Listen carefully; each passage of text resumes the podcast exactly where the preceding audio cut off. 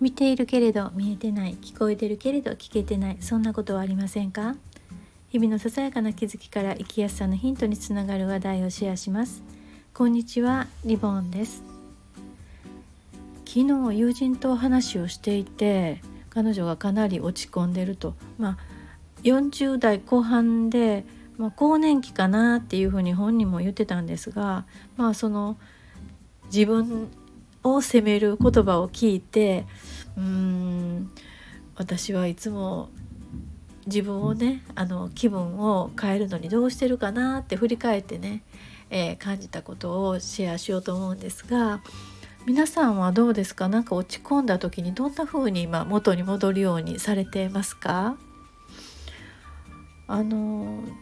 20代後半、まあ、30代前半ぐらいまではまあ、自己否定っていうのかな自責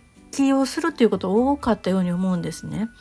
でその後私カウンセリング心理学を学ぶようになって一番こう目から鱗っていうのかなそうなったのそう目から鱗の思いが湧いたのは感情に善悪がないっていうことを知ったことなんですね。で今では当たり前になっているけれどもその当時はいやこんなことを思ったらダメとかこんな気持ちが狭い私はダメとか器の小さい私はダメとかその自分から湧き上がる感情を否定することが多かったんですよね。でそこで習ったのが、まあ、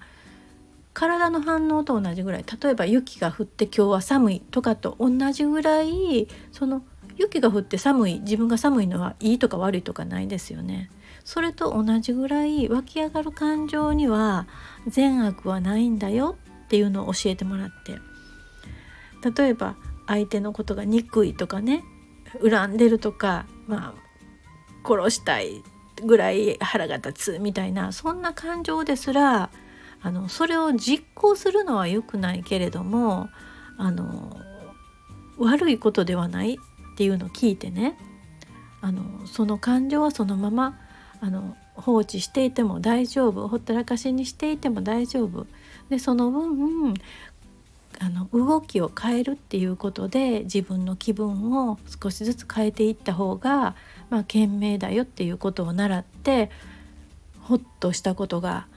あるんですね。